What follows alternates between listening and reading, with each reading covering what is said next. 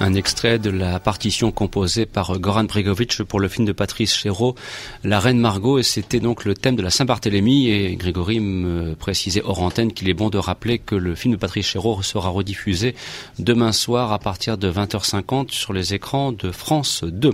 Je vous rappelle que vous écoutez les programmes de Radio Campus, fréquence 106,6, c'est votre magazine consacré à l'actualité du cinéma, les Antiosales Obscures, et alors la table ne fait que, que s'enrichir, aujourd'hui c'est fête, hein. Alors là, on, joue vraiment à guichet fermé puisque euh, même euh, Fadette Drouard est, est venue nous rejoindre en, cet après-midi et, François arrive. Alors le pauvre François, euh, pour l'anecdote, est resté au, bord du studio et comme on a donc fermé la porte précipitamment, le, voilà prisonnier de l'autre côté. Mais bon, on, espère profiter d'une petite pause et peut-être solliciter Christophe ou bien éventuellement quelqu'un d'autre pour aller lui ouvrir et, et, permettre à François de nous rejoindre. Parce que surtout que François, c'est un petit peu en plus ça le, spécialiste euh, Twitter de l'affaire. Oui, Grégory Help me Oui, c'est ça.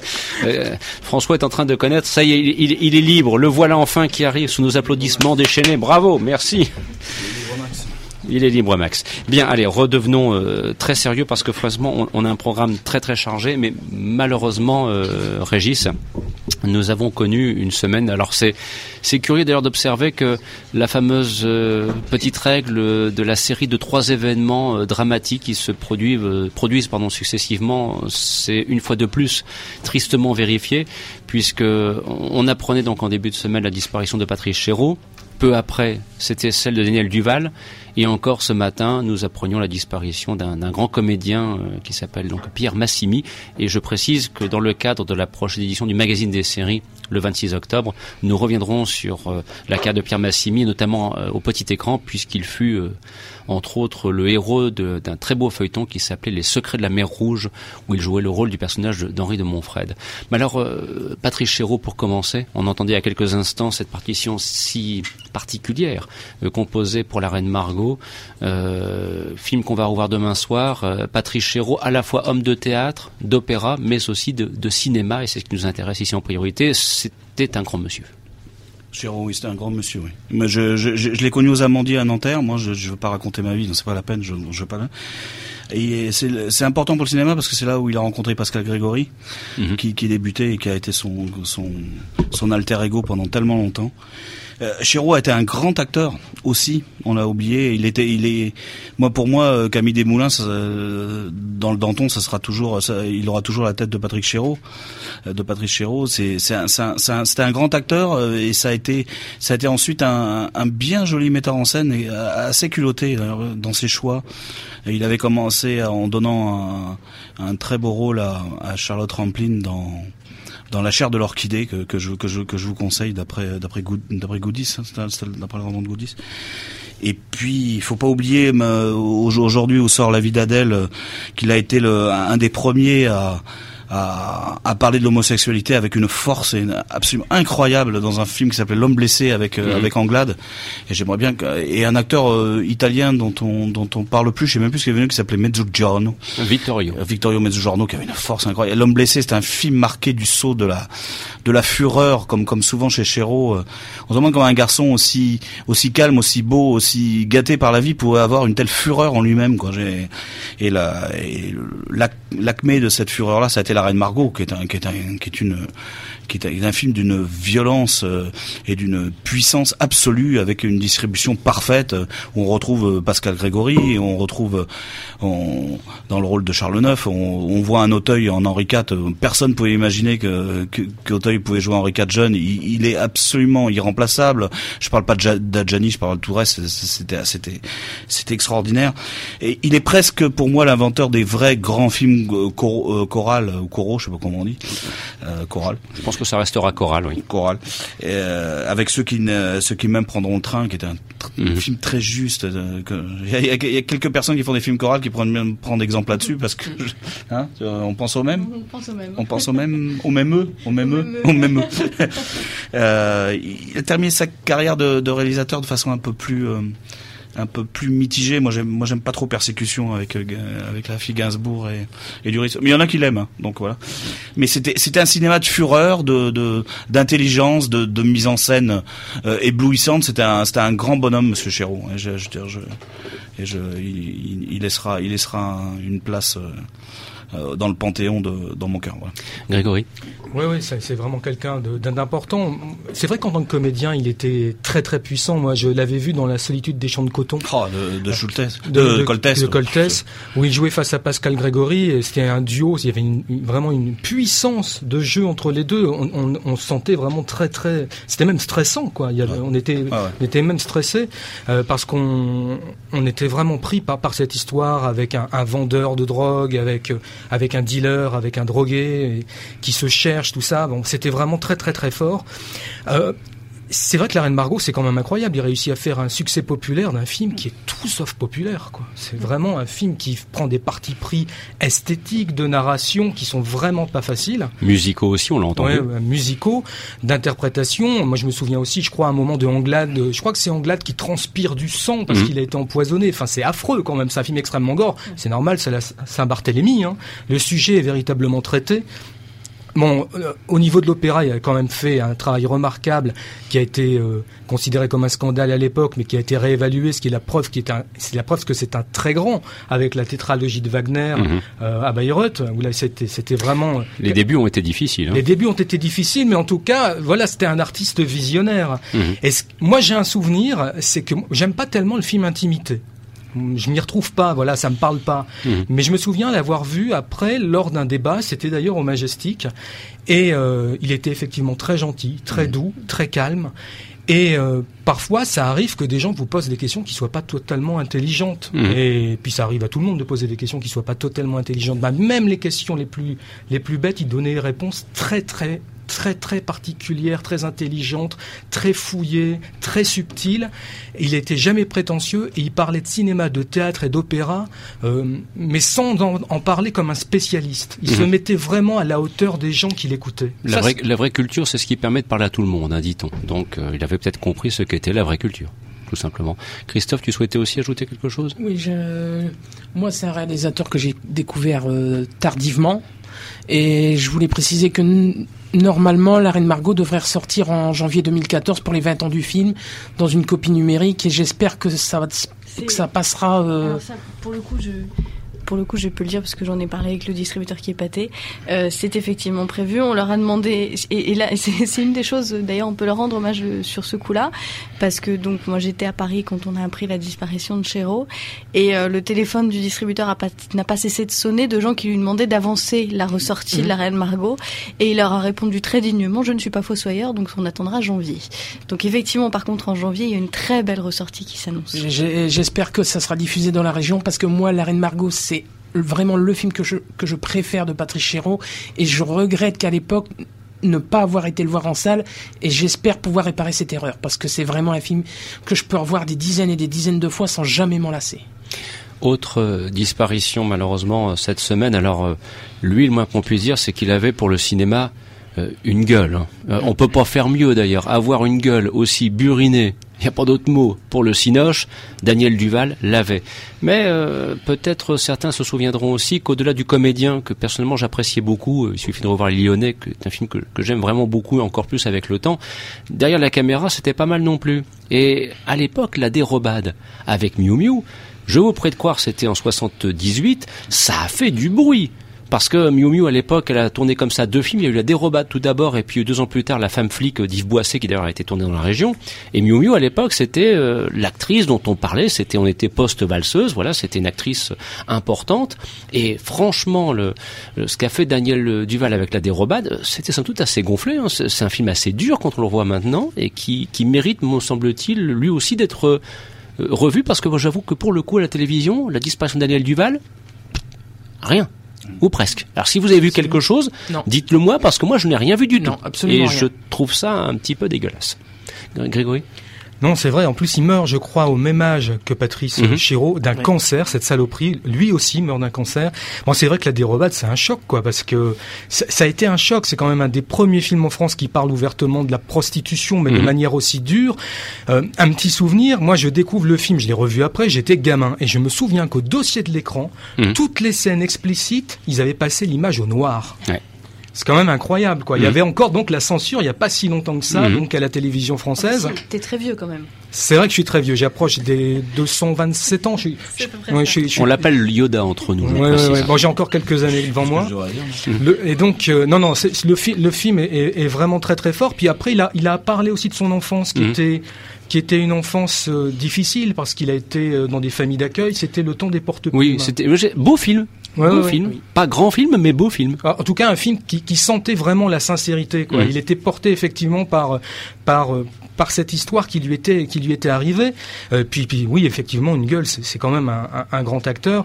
Il avait il était vraiment génial. Quoi. On- moi, quand je le vois, je peux penser à d'autres acteurs, euh, par exemple comme Henri Silva Mhm. ou euh, Ouais. qui sont du côté de l'Italie. Et j'aimais bien le fait qu'il pouvait être très minéral, Mhm. ne rien faire et que beaucoup de choses pouvaient passer, notamment bah, par exemple dans le film de Corneau, Le Deuxième Souffle. Il dit il fait pas grand chose, Mhm. il est là, mais alors dès qu'il rentre dans le cadre, d'un seul coup, Il est très bon. il, il, il, il, il est dans le cadre, quoi. Il, euh, il l'habite. Régis. Euh, oui, la, la, la dérobade, je voudrais, je, je voudrais rappeler, euh, c'est, c'est- bizarrement, je voudrais rappeler un souvenir personnel euh, à propos de ce film. Euh, le, le méchant du film, c'est Nils qui le jouait. C'est déjà Arestrup qui le jouait, le, vrai. méchant du film, le pauvre.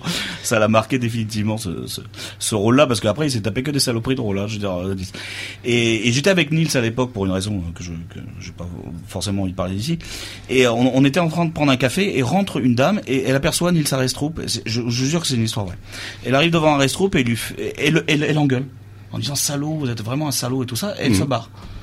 Et, et, et Nils, euh, comprend absolument pas pourquoi, mais il, voit la femme, il court après, il la rattrape, il revient, il art, en disant, euh, tu sais ce que m'a dit la dame? Elle a dit ce que vous faites à Miu Miu, c'est une honte. je, je veux dire, le, le cinéma, quand ça atteint une, un- un- ce, ce degré-là de de, euh, d'imbrication entre la réalité et le et, et- et le cinéma, c'est c'est c'est incroyable. Et la déro- non, mais la dérobade, c'est un c'est un, un film qui aura qui a marqué. C'est des genres de, comprends de- pas. On repasse, on, repasse la Reine Margot. Pourquoi on repasse pas la dérobade? Et après, il a fait un très joli Voilà. film qui, qui est aussi euh, oublié, qui s'appelait Effraction. Oui, oui, oui. avec très bien, euh, très bien. Kramer, Villeray et Marlène, Marlène Jobert, Jobert, si je me ouais. souviens sont exacts, qui était un film, euh, qui était un film très très fort et très très euh, et très costaud hein, aussi. Mais, mais pour dire, il, il avait quand même un côté un peu dangereux. Mhm. Et donc, les, bah parce qu'effectivement, il avait un physique, parce qu'il avait aussi eu un parcours personnel extrêmement chaotique, hein, c'est le moins qu'on puisse dire. Il, avait frayé avec la drogue, l'héroïne, tout ça. Il en était sorti hein, avec beaucoup de courage. Euh, mais il avait un côté dangereux. Et effectivement, ce côté dangereux qu'on retrouve dans les films, bah, certains metteurs en scène aussi se posaient des questions. Donc la petite anecdote, c'est qu'à l'époque, j'avais suivi un peu le, le tournage du deuxième souffle, et Corneau m'avait dit, euh, je, je me suis quand même posé des questions, je me suis demandé si ça allait aller avec Daniel Duval, et puis finalement, ça s'est merveilleusement bien Mhm. passé. Mais comme quoi, effectivement, on a quand même une, répé- une réputation qu'on se construit au- par rapport à sa vie, par rapport à ses films, et ça, c'est totalement l'exemple que tu viens de donner aussi. Mais c'est mais c'est incroyable qu'on qu'on puisse être euh, qu'on puisse être. Euh, faut pas s'étonner que, le, que- comme dans l'Ouest américain où les méchants se faisaient courser euh, à la sortie des à la sortie des salles par les euh, par, par les gens quoi. C'est c'est absolument euh, phénoménal. Et c'est vrai que c'est un garçon extrêmement gentil en dehors de ça. Et le temps des porte plumes, oui, c'est un film très joli avec Rouve, Mhm. avec Jean-Paul Rouve qui est qui, Qui est bien très- sur ce coup-là. qui est, qui est très bien sur ce coup-là, ouais. Alors, parmi les disparitions, donc il y a également celle de, de Pierre Massimi, comme- mais comme je vous l'annonçais, euh, là vraiment, je, je souhaite qu'on puisse euh, profiter un petit peu de l'émission du magazine des séries le, le, le 26 octobre pour en parler euh, plus en avant, parce que c'est vrai qu'il a travaillé pour le cinéma, mais aussi pour la télévision, et il a participé à bon, une série des années 60 qui s'appelle Belle et Sébastien, qui a marqué euh, son époque, et puis aussi au Secret de la mer Rouge, où il joue le rôle d'Henri de Montfred. Donc ce sont des, des choses sur lesquelles nous reviendrons dans le cadre du magazine consacré aux séries télévisées. Ce sera le 26 octobre.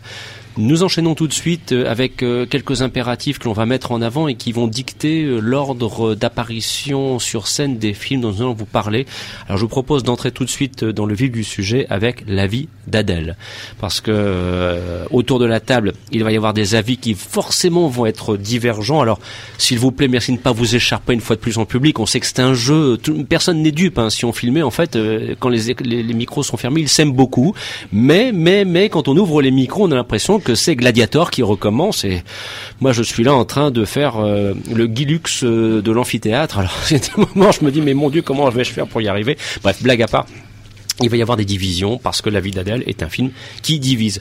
Alors, on va peut-être commencer par une première impression que je vais rentrer dans la catégorie mitigée. Il y a du moins, il y a du moins, bien. C'est peut-être plutôt vers Nicolas que je vais me me tourner. Euh, il, voilà, il sera peut-être un petit pas pas trop dur, quoi. Je veux dire, même s'il y a des choses que tu n'aimes pas, d'après ce que j'ai pu comprendre. Ah, j'aime bien le film. Moi, j'étais complètement Jean-Paul Sartre hein, pendant quand j'étais euh, collégien. Donc forcément, le film me parle beaucoup. Non, je plaisante. Euh... dans la gueule. Voilà. non, le problème de de, de Kishi, c'est pas. Un, je trouve, c'est l'adaptation d'une BD qui s'appelle le, le, bleu est une couleur chaude. Euh, Grégory l'a lu. Il en parlera, il en parlera sûrement beaucoup mieux que moi. Mais il m'expliquait hors antenne que le, le, film est très fidèle à la BD dans sa première partie et pas du tout dans la deuxième. Et moi, effectivement, c'est la première partie que j'ai trouvé la plus intéressante, euh, celle qui a trait aux bah, les, les premiers émois amoureux euh, la candeur des premiers des premiers baisers, la passion des premiers rapports intimes. Euh, moi, je trouve vraiment qu'il y a des choses très justes dans la première partie, euh, mais qui s'effritent un peu sur la deuxième. Alors, je vais essayer d'expliquer pourquoi. difficilement d'ailleurs. Euh, Kishi, c'est un réalisateur qui va chercher l'intimité. Le, il, est, il est toujours dans le gros plan. Il nous, il, nous, il nous surcharge son film de gros plan sur Adèle qui va lécher son couteau de sauce bolognaise pour bien nous montrer qu'elle est, hum, elle est un peu gourmande. Euh, il va faire un gros plan sur une petite claque sur les fesses pour montrer la, la fougue d'un de, de, rapport sexuel. Euh, il, il, va vraiment toujours aller chercher ça en quête d'une vérité. Alors la vérité de l'image, bon bah c'est jamais la vérité. Une image, l'image est une image. Euh, voilà, c'est tout. Je pense que chercher le réel là-dedans, c'est toujours un, faire un, faux pas. Mais, mais toujours est-il qu'il touche à une certaine sensibilité dans, son, dans sa première partie. Le problème, c'est que la deuxième, le deuxième acte euh, opère une transition plusieurs années plus tard sans nous donner la moindre notion temporelle. Nous ne savons pas exactement combien de temps s'est écoulé entre les deux événements.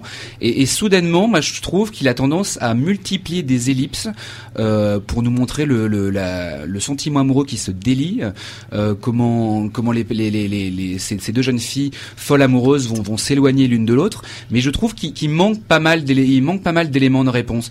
Euh, je ne comprends pas très bien euh, comment le personnage de Léa Seydoux, qui se veut artiste, plus ouverte sur le monde, peut être aussi virulente vis-à-vis d'Adèle parce qu'elle aurait commis un, adultère alors que elle-même est plutôt du genre à aller caresser euh, sa meilleure amie enceinte euh, sous ses yeux en plein, repas. Il y a des choses comme ça qui pour moi ne, ne fonctionnent pas. le film se voudrait un, commentaire social sur qu'est-ce qui fait que deux personnes ici de deux milieux sociaux différents ne, peuvent pas se trouver sur le long terme. Sur, sur le papier, moi je trouve ça intéressant, mais je trouve que, à l'exception d'une scène de, de, deux oppositions de repas dans la famille, donc la, la famille d'Adèle où on mange des pâtes bolognaises, et la famille de, de, de Léa dans laquelle on mange des Emma, voilà, dans laquelle on, on, mange des huîtres. Attention symbole, hein, on mange des huîtres. Euh, je trouve qu'au-delà de ça, le film n'a pas énormément de choses à dire. Et, c'est marrant parce que Keshish nous explique en interview qu'à la base, il, voulait, il a pas voulu faire un film lesbien. Et ça, je lui reconnais qu'effectivement, le film traite le, le, le couple comme si c'était n'importe quel n'importe quel couple. Donc il, ne porte pas de, jugement politique qui serait hors propos sur qu'est-ce que c'est que l'homosexualité, comment on s'assume et tout ça. Ça, il, il le traite pas. C'est plutôt c'est plutôt juste. Le souci, euh, c'est que en, en, en, oubliant constamment euh, cette, cette notion chez le personnage d'Adèle, je trouve que le personnage d'Adèle finit par ne plus évoluer. C'est-à-dire que quand elle est adolescente, elle va se faire insulter par ses camarades de classe qui vont lui reprocher euh, d'être bah, voilà, une grosse lesbienne quoi. Euh, une fois que le, le, le, on la retrouve dix ans plus tard, moi j'ai l'impression que le personnage d'Adèle n'a pas évolué. Euh, même si on nous dit qu'elle est prof, dans sa manière de jouer, dans sa manière d'être, dans sa manière de penser, je ne vois aucune évolution chez, chez la comédienne et chez le personnage. Euh, donc là, pour moi, il y a, y, a, y a, un vrai souci. Euh, et un autre problème que je reproche également à Keshish, c'est que c'est quelqu'un qui euh, ils ont dépensé quand même pas mal d'énergie pour reconstituer les années 90 à l'époque du tournage. Je me souviens notamment que Majestic, ils avaient refait toute la façade avec des films de l'époque. Euh, le problème, c'est que à aucun moment les, les, le contexte historique n'est évoqué. Et pire que ça, il y a même des, des comment dire des, des, incohérences puisque les personnages vont voir Enter the Void au cinéma alors que c'était censé être il y a 10 ans. Ils écoutent Like en boîte et, et c'est là pour moi la méthode Keshish, à mon avis, elle, elle, est, elle explose dans ce dans cette énergie déployée pour reconstituer quelque chose qui au final n'est ni à l'écran ni au scénario. Et, et l'histoire se passerait de nos jours et continuerait dix ans plus tard, on ne verrait aucune différence. Et je pense vraiment que c'est c'est là qu'on voit que c'est un réalisateur qui ne sait pas ce qu'il veut. Et c'est pour ça que c'est qu'il multiplie les prises parce qu'il ne il n'a pas d'idée préconçue sur ce qu'il veut raconter et où est-ce qu'il veut nous mener. Et, et du coup, voilà, pour moi, c'est c'est plus un film de techniciens qui vont venir l'aider, parfois de comédiens. Et encore, moi, la doux je la trouve pas extraordinaire, notamment la scène de rupture que je trouve vraiment ridicule. Euh, Enfin voilà, je laisse peut-être euh, parole à ceux qui ont un peu plus aimé que moi. Fadette, euh, dont je voyais qu'elle se secouait la tête. Ouais, mais c'est un peu difficile. Alors c'est un peu, c'est toujours pareil dans, dans, ce jeu de la radio. Moi, j'ai pas forcément envie de défendre absolument la vie d'Adèle. Mm. Euh, ça fait partie. Alors moi, je fais partie des gens qui l'ont vu effectivement quand on était à Cannes, puisque mm. le film a eu la Palme d'Or. Euh, ce qui pas n'importe quoi non plus. Euh... Des fois, ça peut être n'importe quoi. Non, pas toujours, pas toujours. Mais là, bon, exemples, hein. cette, cette fois-ci, euh, cette fois-ci, voilà, le, le film est, est, vraiment très différent. Alors moi, j'ai toujours eu un problème avec Keshish, et là, je me retrouvais à le défendre. C'est un peu mon souci, mais pourquoi pas mon, mon problème avec Keshish a toujours été le même. C'est, je pense que c'est un, un réalisateur qui qui va trop loin. Voilà. Moi, mon souci avec Keshish a toujours été le même, c'est-à-dire qu'il étire ses scènes, enfin, c'est infini. Ces scènes sont étirées jusqu'à la nausée du spectateur. C'est quelque chose que j'ai toujours trouvé et qui m'a toujours gêné, que ce soit dans l'esquive ou dans la graine et le mulet. Moi, j'ai eu ce problème-là avec Keshish déjà. Et aujourd'hui, j'ai le même problème avec la vie d'Adèle. Alors au-delà, parce que voilà, forcément, la polémique parle des scènes de sexe, etc au-delà des scènes de sexe, mais qui sont assez symptomatiques de la chose, parce que n'importe quelle scène de sexe de cette longueur-là, qu'elle soit homo ou qu'elle soit hétéro, peu importe, dans n'importe quel film, fait sortir le spectateur de ce, de ce qu'on voulait montrer. Et moi, mon souci, il est là. C'est-à-dire que ces scènes qui s'étirent jusqu'à l'infini, elles finalement me font sortir de son histoire. Et c'est dommage, parce que le film fait trois heures, il passe pour moi assez vite, ce qui est quand même pas mal, parce qu'un film de trois heures qu'on ne voit pas passer, c'est quand même un exploit en soi. Et quelque part, euh, le film, le film nous perd un peu de temps en temps en nous faisant sortir de, de, de cette histoire qu'il veut raconter. Alors c'est dommage. Euh, moi, je trouve que ces, ces comédiennes sont bien. Je ne, par contre, de là à dire que Keshish ne sait pas ce qu'il veut, je ne pense pas. Je pense que Keshish, au contraire, va très très loin dans ce qu'il veut, dans ce qu'il veut aller chercher de ses acteurs et de ses actrices, quitte à les casser. Mais alors que lui reproche-t-on exactement? Parce qu'il y a quand même, ce film a été entouré d'une polémique. Bon, j'ai suivi ça du, du, bout des yeux parce que je le dis franchement, ça m'intéressait pas outre mesure. Mais enfin, on lui, lui est tombé dessus, il a eu le droit à un tombereau de reproches, sont-ils justifiés ou pas? Manipulateur, oui, excessif, enfin, les, des, des, des, actrices qui dénoncent leur, le tournage du film, puis après, euh, ben, promotion peut-être oblige ou contractualisation oblige, Ah, on doit en dire du bien. Enfin, Non, c'est- a ça. qui a disparu. Hein. voilà. C'est- Oui, mais c'est ça la, diffi- la difficulté de la chose, c'est C'est- que effectivement, on Qu'est-ce que c'est que cette histoire Mais quoi? on sait que Keshish est un manipulateur et un fou et que, et que quand il part dans ses tournages, il peut faire faire faire tout et n'importe quoi justement parce qu'il sait exactement ce qu'il veut. Mhm. Et, et mais c'est pas le seul hein, dans le cinéma. euh, voilà, de, plus près de chez nous, si on veut tourner plus près de chez nous, il y en a un qui le fait très bien aussi et qui casse ses acteurs et ses actrices, et c'est Bruno Dumont. Mhm. Il a, il- on le sait, mais pour autant, euh, voilà, quand on est Léa Seydoux, euh, alors peut-être un peu moins quand on est Adèle Exarchopoulos et qu'on fait son premier film, et, et encore elle en avait fait quelques-uns, mais euh, quand on est Léa Seydoux et qu'on va tourner avec Abdelatif Keshish, on sait à quoi on s'expose. Qu'on aille sortir le fait que c'est une mauvaise expérience, pourquoi pas. Maintenant, là où je rejoins Keshish et là où je me retrouve encore une fois à le défendre, c'est que effectivement, elles sont allées à Cannes, elles ont fait les belles, elles sont allées chercher Ah la oui. Palme d'Or en pleurant, elles l'ont remercié plein de fois, et une fois qu'elles ont passé l'Atlantique, elles se sont mises à lui taper dessus. Là, franchement, il y a un vrai problème. Il y a, il y a un vrai problème de. Les amis, si vous, si vous restez en, en, en sourdine en disant on n'entend pas, hein, je, tu- parce que je dis ça, si jamais Non, tu as quelque une chose. des deux. C'est- euh, le, le vrai problème, le vrai affrontement, il est entre Léa Seydoux et, Oui, et Keshish. Euh, le, le, euh, Tsatsiki, là, je dirais, elle, a- elle a pas de problème avec euh, avec. euh, Euh, François, du côté de, de Twitter, et... Oui, on a une une petite réaction suite à vos propos, oui, de, de Martin, pardon. Une petite réaction de Martin suite aux propos donc de, de Fadette, notamment une petite question. Est-il possible de manipuler sans choquer, notamment la, la Mais on a 4 heures ou pas Ouais, parce que- Sujet de philosophie, terminal B. mais, euh, mais ceci dit, reprenons simplement, un réalisateur est un manipulateur. Hmm. Par définition, Bien un sûr. réalisateur est un manipulateur d'acteurs. Mais- Qu'ils aillent plus ou moins loin, il y, a, des- il y a des exemples partout dans le cinéma de génie absolu qui sortent des choses incroyables de leurs acteurs, qui leur en veulent après. Mais pour rebondir sur ce que Non, disait Martin, est-ce que, est-ce que. Keshish veut choquer? Est-ce qu'il a ce but-là? Non, je, pense- je pense qu'il veut, il est pas, il est pas dans le choc et il est pas dans la dans la recherche de la provocation absolue. Au contraire, euh, c'est quelqu'un qui cherche la vérité vraiment. Et je pense que c'est ça aussi. Alors voilà, moi, il y a des choses qui me qui ne me plaisent pas dans son cinéma, mais on peut pas lui reprocher de ne pas chercher cette vérité-là. Grégory? Non, mais moi, je fais partie vraiment des, des gens qui ont, qui ont adoré le film. Je me suis senti transporté hein, par, euh, par le long métrage de Keshish. Effectivement, moi les trois heures, je les ai absolument pas senties. J'ai été euh, Vraiment, j'ai été bouleversé par cette histoire euh, entre euh, Adèle. Bah, elle souffle pas, j'ai le droit d'être bouleversé, Régis. Enfin, laisse-moi avoir le droit d'avoir quelques quelques moments d'émotion dans ma vie. Ta part de féminité est en train de te rattraper. Mais mais je suis très content, très content. Ça fait longtemps que j'attends ça. Et donc, alors, tout ce que je voulais dire, c'est que voilà, moi j'ai été bouleversé. Je trouve que Adèle Exarchopoulos, on, prononce comme ça. Je trouve qu'elle est. ça suffit. Non, mais je trouve qu'elle est vraiment formidable. Moi, je, trouve qu'elle a la présence, par exemple, d'une bonne herbe dans un film comme euh, À nos amours. À nos amours euh, de Piala. Euh, je la trouve formidable. Je suis beaucoup plus mitigé euh, sur Léa Seydoux, mais ça fait c'est pas la première fois que je suis mitigé sur Léa Seydoux. Ça fait quand même quelques films. J'aimerais bien qu'un jour on, la découvre vraiment grande grande tragédienne. Mais j'ai été euh, j'ai été transporté j'ai été bouleversé. J'ai pas été choqué par les séquences de sexe mais je peux tout à fait comprendre qu'on ait envie de sortir. Euh, moi je trouve qu'elles sont utiles au film. Et moi c'est mon opinion. Je trouve qu'on a là et c'est assez rare euh, peut-être un film qui pourrait être le film d'une génération. Je trouve que c'est euh, c'est assez rare, ça pourrait être le film d'une génération. Mais, mais tout, une génération, ça veut pas dire tout le monde, mais je pense que des gens peuvent se rencontrer, peuvent Laissez-le finir, s'il vous plaît, merci. Ah oui, parce... des jours. Non, ils ont Laissez-le finir, s'il vous plaît. Ils ont, du mal. Hmm. Parce que je pense que euh, la plupart des spectateurs peuvent se reconnaître dans ce film. Après, effectivement, on peut euh, trouver le temps trop long, on peut trouver que le film s'étire, on peut trouver des incohérences, tout ça, mais ça fonctionne.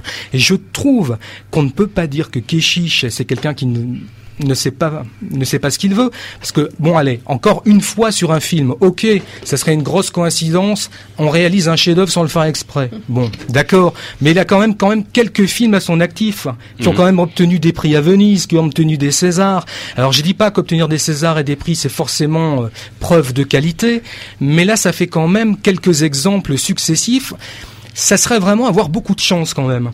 Ce que je voudrais dire aussi, c'est que par rapport à la polémique, moi, je trouve ça très drôle parce que on en est arrivé à une incapacité à voir le film sans parler de la polémique. C'est-à-dire que quand on va voir le film, on a déjà en tête un film. Mhm. C'est la vie d'Adèle qu'on nous a raconté dans les médias, qu'on nous a raconté dans les journaux, tout ça. Ça, c'est la responsabilité des médias. Alors, c'est très très compliqué après de rentrer dans le film et de voir le film, la proposition de Keshish, en étant en quelque sorte vierge de tout ce qu'on nous a dit.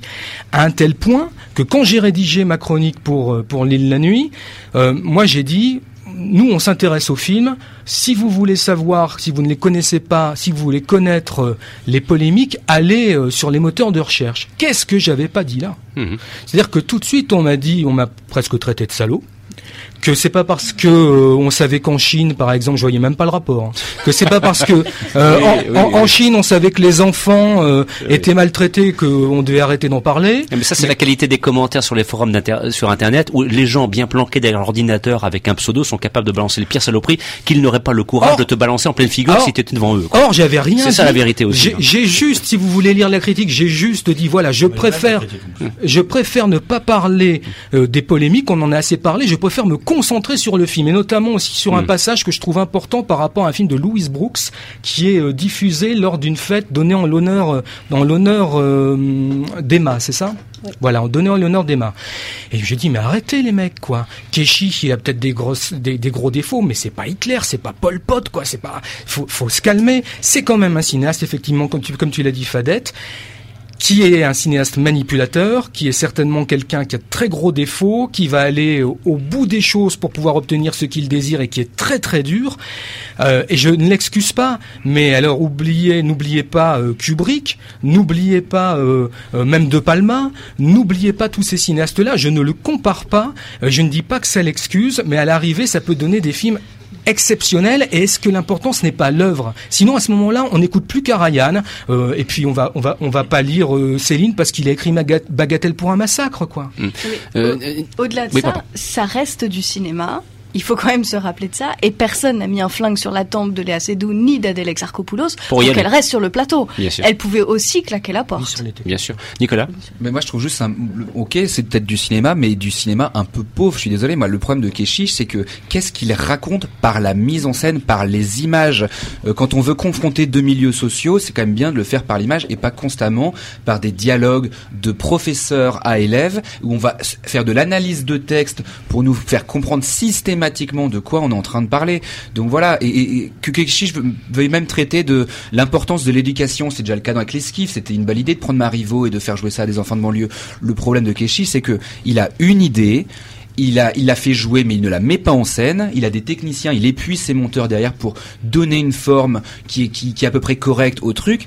Mais je suis désolé, c'est pas un grand cinéaste. On, pourrait prendre Malik qui, tourne énormément et qui épuise des monteurs aussi. Quand on aime ou pas ses films, il y a un travail de mise en scène et de d'i- d'imagerie qui, est vec- vect- vectrice de sens. Chez Keshish, c'est quand même très très pauvre. Et que Grégory dise oui il y a plein de critiques qui le qui l'encensent et tout ça. Je suis désolé Keshi c'est comme le premier à dire à se plaindre dans la presse que ah je suis un pauvre malheureux parce que mes films dérangent. Mais ces films dérangent personne. Ces films ils sont toujours ils sont toujours récompensés ils sont toujours primés ils ont toujours des, les- la meilleure presse possible. Il est déjà euh, 14h36 minutes, donc je, je souhaiterais que Régis puisse euh, clore euh, ce débat à propos de la vie d'Adèle, qui nous aura occupé, mais c'est normal, c'est quand même le film dominant de la semaine, donc c'était logique de lui laisser de la place.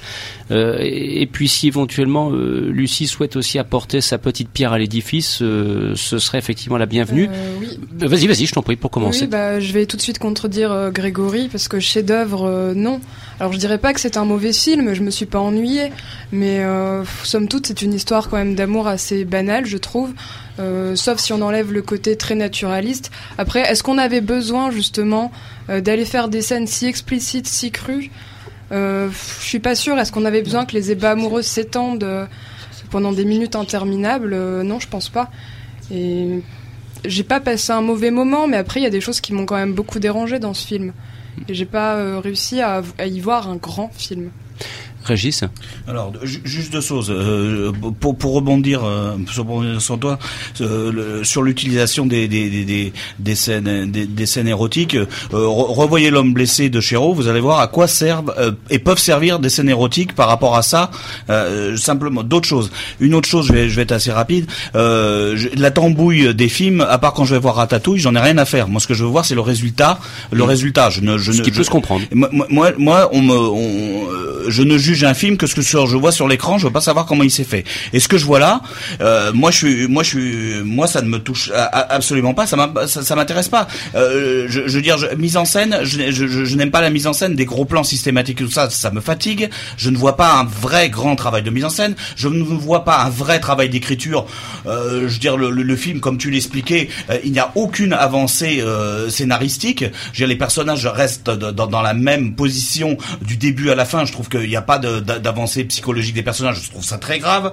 Euh, je, trouve que les dialogues, quels dialogues? Ils sont d'une bêtise et d'une, à certains moments absolument hallucinante. On dirait les pires Godard. Je veux dire, on est- dans le n'importe quoi. Euh, et l'histoire, l'histoire n'est pas n'est pas construite et machin. C'est c'est juste un petit film et, justement euh, qui se plaignent de, euh, du, buzz qui est autour. Mais c'est peut-être ça qui, qui, en fait qu'on en parle autant de ce film-là.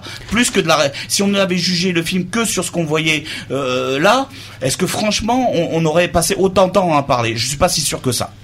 En tout cas, on vous laisse maintenant le, soin de, choisir euh, le fait d'aller le voir ou pas, tout simplement. D'ailleurs, vous pourrez observer que sur le quotidien du cinéma.com, nouvelle formule, n'est-ce pas Euh, Nous avons repris nos bonnes habitudes. En l'occurrence, nous essayons de vous proposer des avis différents. Alors parfois, les avis convergent parce qu'il y a une unanimité qui se dégage autour de tel ou tel film. Bon, pour pour l'avis d'Adèle, c'est vrai que ça va plutôt un petit peu dans ce sens. On espère avoir d'autres avis euh, qui eux seront divergents. Bref, le but étant de vous proposer une pluralité de points de vue et après vous faites votre propre choix comme vous l'entendez. Alors euh, j'ai euh, laissé de côté la partition musicale que j'avais prévue, ce sera pour la pour la semaine prochaine parce que le, le temps a passé. Euh, On, on voulait écouter le, le- la partition de Miklos Rosa pour le film quelques euh, comment dirais-je le, le voyage dans le temps de Nicolas Meyer avec Malcolm McDowell. hein. Voilà, bon ça sera pour euh, pour pour un petit peu plus tard parce que euh, ben on est on est pressé par le temps et puis il y a il y a Nicolas qui peut-être souhaiterait avant tout parler de quelques films avant de nous quitter précipitamment pour quelques contraintes personnelles. Bah, Voilà. deux Prisoners, mais Prisoners, on va, on va en débattre. Moi, je voudrais juste revenir rapidement sur Plane, Oui. euh, produit par Disney. Non, non, c'est intéressant de d'évoquer ce film-là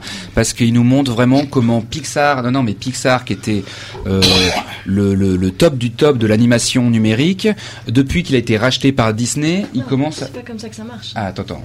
Il y a eu des accords. On on va se sur qu'on qu'on fasse toute l'histoire. Non, toutes les non, non, pas qu'il y a eu à maintenant. l'époque Non, mais y de et non, non, non. Voilà, ils ont, ils ont, ils ont signé un accord maintenant avec Disney qui font qu'ils appartiennent à Disney, que tu le veuilles ou non. hein. Ils appartiennent peut-être à Disney, mais c'est Disney qui est sous la coupe de Pixar, puisque c'est John Lasseter qui a pris la tête de tout ça. Et bien c'est justement le problème, c'est que c'est Lasseter qui écrit et qui produit Planes, Mhm. euh, même si alors Planes c'est un film qui n'a pas été fait par Pixar.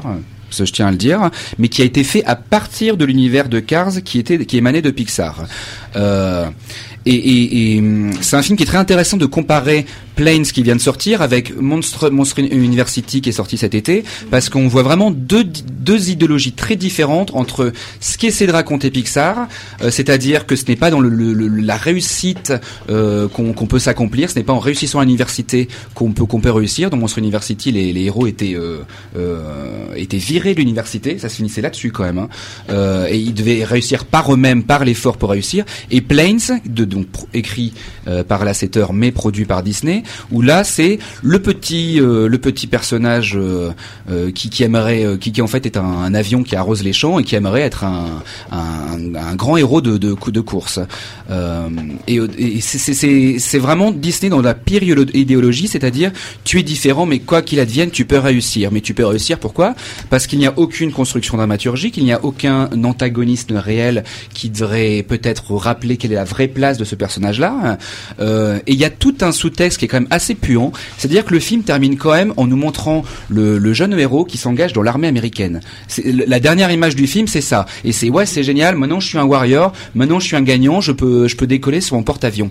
Euh, donc c'est c'est pour ça que je trouve ça vraiment. euh, Je suis très inquiet parce que ma petite fille est en train de le voir maintenant. Mais en c'est- direct. c'est pas du Et- tout et- ça à la et je- fin. Et je vais lui Ah, ça la à la question. Je vais lui à la il s'est- fin, il s'est pas engagé à la fin. Non, à la arrêtez. fin, tu À la rigoles. fin- non, Son rêve au début du film, c'est de, de, de voler avec Pas les trop fort, plaît, et il va les rencontrer au cours de son expérience, et il va finir. L'épilogue, c'est ça. l'épilogue, c'est qu'il a, il a rejoint par euh, entre deux et il le fait. Si vous avez bien suivi, oh, il est coaché par un ancien de l'armée et c'est il ramène l'ancien de l'armée sur le porte-avions pour que l'ancien de l'armée puisse revoler avec son escadrille. C'est ça à la fin. Et lui, il, Alors, et lui, il est pas et lui, il le engagé. il est avec. Et pas lui, il le rejoint avec. Tu Bah, rigoles. il le rejoint Ils avec parce ensemble. il- bah oui, mais ils volent avec lui, mais en tant qu'invité, ils sont pas rejoints dans l'armée. Arrêtez 5 secondes, ils sont pas intégrés dans l'armée. Toujours, toujours est-il que voilà, moi je trouve qu'il y a quelque chose d'assez, euh, d'assez flippant, d'assez flippant dans la manière dont Disney récupère un petit peu toutes les licences. Et euh, et voilà, et que Lasseter puisse écrire, produire ça, alors que dans l'univers de Cars, il y avait quelque chose d'un peu plus funky, que ce soit le premier qui, traitait de la, route 66, comment les autoroutes finissaient par nous, nous couper de, de, de, l'importance de prendre le temps de rouler, et Cars 2 qui lui était un peu déjà très commercial, hein, c'était un film qui était fait pour de mauvaises raisons, euh, qui servait à vendre des jouets à la base, mais qui avait encore un côté funky, euh, un côté un peu James Bond qui pouvait fonctionner, mais je trouve vraiment que Planes c'est vraiment le produit dérivé dans ce qui existe de pire. Non mais alors attends, juste 5 parce que si on en est à critiquer l'idéologie Disney, peut-être que ça te choque aujourd'hui. Moi, ça me choque quand je vois les films de princesses où les petites filles sont heureuses parce qu'elles ont trouvé leur prince. Il y a toujours dans ces, dans ces dessins animés des idéologies plutôt simples et que... peu importe le, le- le dessin animé, le pays de provenance, il y a toujours eu ça. On va pas aujourd'hui taper sur Disney Tu- parce qu'ils nous font un film sur on peut on peut arriver, on peut être heureux même si on vient pas de la bonne de Mais c'est bon pour ça que je le compare avec Pixar. Tu parles de princesse, tu prends Rebelle. Le discours de Rebelle est très différent. C'est une nana, une princesse qui veut s'émanciper. Et il y a, y, a, y a toujours un discours qui est plus adulte. Tu vois, la, la société doit évoluer. Disney, on est toujours à une idéologie rance euh, qui, qui, qui refuse d'évoluer. Et le problème, c'est que petit à petit, on a l'impression qu'ils tendent à, à pourrir un peu Pixar Mais et la pas- liberté c'est- qu'il y avait C'est derrière. pas tout à fait vrai parce qu'il y a des choses chez Disney qui sont différentes aussi. Ils ont aussi fait euh, des films comme Volt. Ils ont, ils vont faire là, ils sortent La Reine des Glaces. On peut pas forcément baser sur l'expérience de Planes une idéologie entière des studios Disney. Il est 14h passé de 45 minutes. Je suis obligé, obligé, obligé, au désespoir, au rage, au désespoir, de, de passer à autre chose maintenant parce qu'il y a encore un certain nombre de films dont on souhaiterait vous parler. Et place va être faite maintenant à Prisoners de Denis Villeneuve, Denis Villeneuve, pardon, avec dans les rôles principaux donc Hugh Jackman et Jack Gyllenhaal, si j'arrive à le prononcer peu. Gyllenhaal. Gyllenhaal, si j'arrive à le prononcer correctement. Bref, on m'a dit va le voir, c'est du Mystic River. Bon, euh, euh, je me suis dit euh, prudence, patience, Mystic River. euh, bon, je sais ce que c'est. Mais après, arriver- l'andropause de Clint Eastwood. Oui, oui, mais non, mais après, après, pour arriver à ce niveau-là, faut être un petit peu prudent. Alors, qui euh, souhaiterait intervenir en premier à propos de, de Prisoners? Bah, Régis pour euh, ouvrir le. euh, ouais, bah, ouais, Elodie, vas-y, Elodie, je t'en prie. Allez, une première intervention d'Elodie qui nous a aussi rejoint cet après-midi. Avec le micro, ça sera peut-être mieux, Régis. Merci pour qu'on l'entende bien. Voilà. Je suis un peu pris de court. Bah, le film, hein, c'est vrai qu'il est euh, assez bien. Bon, je dis pas non plus que c'est un, un hyper grand film. On a envie de savoir en fait euh, la fin, s'ils vont euh, retrouver les petites filles euh, vivantes ou mortes, qui au final est bien le ce qui les a, celui qui les a enlevées. Mhm. Bon, c'est vrai qu'il y a des il y a des choses qui sont pas si bien que ça, et ça manque un peu de surprise sur certains moments de l'enquête. C'est-à-dire peut-être un petit côté un peu trop. euh, faut dire aussi qu'on voit tellement de séries télévisées qui portent sur ce principe que c'est peut-être un petit peu ça aussi qui fait que le, le film surprend pas autant qu'on le souhaiterait. Ouais, non, c'est vrai que bon, euh, il y a certains points non, qui sont pas du tout, euh, qui sont prévisibles à l'avance, quoi. Mhm. Euh, Grégory, tu, je, je voyais que tu réagissais aussi par rapport à ça en disant oui, euh, peut-être un petit peu trop le côté série télévisée, notamment dans la construction scénaristique. Euh, oui, enfin d'abord dire quand même que c'est quand même un film de qualité. Moi, j'ai pas senti les 2h30. hein. Très honnêtement, j'ai trouvé que ça passait très vite. On a enfin Hugh Jackman qui arrête de faire des pubs pour du du, du Ice-T, Oui. euh, qui arrête de faire des, le, le Wolverine. Il joue très très bien. Il a un personnage franchement très antipathique. Moi, j'ai trouvé qu'il avait un personnage très antipathique. Hein. Ça montre quand même une vision de l'Amérique qui est extrêmement sombre. Alors c'est peut-être moins difficile pour un réalisateur qui vient euh, de, Montréal, enfin du Canada, de pouvoir travailler aux États-Unis. Il tient vraiment son thriller du début à la fin. Maintenant, euh, dire que c'est à la hauteur de films comme Zodiac ou Seven, faut quand même pas exagérer. Moi, je trouve euh, certains parlent de la complaisance des scènes de sexe dans euh, La vie d'Adèle. Moi, je trouve que là, il y a vraiment une complaisance dans les scènes de torture, c'est-à-dire qu'au bout de deux ou trois scènes, je trouve qu'on a vraiment compris. C'est vraiment extrêmement violent. Je trouve que ça se regarde, que c'est plutôt bien construit, mais finalement assez banal. Et effectivement, moi, les 25 dernières minutes, je trouvais que ça avait un côté un peu plus-value d'un épisode d'esprit criminel. Et c'est ce qui m'a vraiment beaucoup dérangé, c'est-à-dire que d'un seul coup, je trouvais qu'il y avait une facture télévisuelle et même scénaristique, avec des personnages qui étaient franchement pas très intéressants, je ne révèle rien d'autre, et qui fait que le film, pour moi, s'écroule un peu. Voilà. Oui, euh, Régis, pour, pour compléter rapidement. Euh, pour compléter, d'abord, d'abord, si, si le nom de Denis Villeneuve euh, vous dit quelque chose, faut pas oublier que c'est, c'est celui d'incendie, hein, qui, est, Mhm. qui est un film qui avait à l'époque avait, avait provoqué des, des affrontements ici, euh, sévères entre les pour et les contre. Il y avait, des- il y avait des, il y avait des- Comme d'habitude. Ah ouais, mais celui-là, il a, c'est une belle bagarre. Hein, je hein, hein, hein, ouais, ouais, avec ma camarade d'à côté. Là. Euh, non, je, je- je- oui, je trouve que c'est une bonne surprise. D'abord parce que j'ai- il y a longtemps que j'ai, j'ai plus aucun espoir sur Hugh Jackman et pas vraiment beaucoup sur Gillingham non plus. C'est pas des acteurs qui m'intéressent plus que ça, par leur musculature. Euh, là, il y, y a des frissons de- des deux côtés là. Ça, vrai. Euh, non, moi je trouve que pour une fois il y a une, y a, y a une chose qui m'exaspère profondément. En général, c'est les voix off. Là, je trouve qu'elle est très présente et qu'elle donne un, un, côté paranoïaque à la chose que je trouve assez, euh, que je trouve assez, que je trouve assez intéressante. Euh, je trouve que je trouve que c'est un bon thriller. Je trouve que le scénario il est plutôt bien foutu. Euh, je, trouve je trouve seul, la seule chose c'est que la, la, la, la, la, fin, on sent que c'est fait pour pour être bien pour être bien diffusé à la télévision quand même. Hein. Je, euh, je pense qu'ils auraient pu partir dans un dans un dans un délire un peu moins optimiste et un peu moins euh, joli happy end quoi. Voilà. Bah, Nicolas Justement, c'est là que c'est là le problème. En fait, le, le premier plan du film, c'est le- le- une espèce d'Éden sur lequel on va réciter un autre père. La caméra va s'éloigner, on va voir Hugh Jackman qui va assassiner la, la bête. Euh, et, et ça, c'est c'est vraiment le point de départ du truc, c'est que c'est quand même des personnages qui sont extrêmement catholiques. Même Gyllenhaal, il a la croix chrétienne qui est, qui est sur lui, et euh, Hugh Jackman apporte une, une, une, une croix également. Comment ces, ces, ces personnages-là vont essayer de faire, enfin comment Hugh Jackman va faire justice lui-même et pendant que l'autre va, qui est, une espèce de fantôme, il a, il a pas de vie privée, il a, il il existe pas, c'est, c'est une espèce de rien, le policier qui enquête. Comment ces deux idéologies vont essayer de se, de, de, se, de se, de se, de se compléter sur deux, deux, deux, deux éléments d'enquête.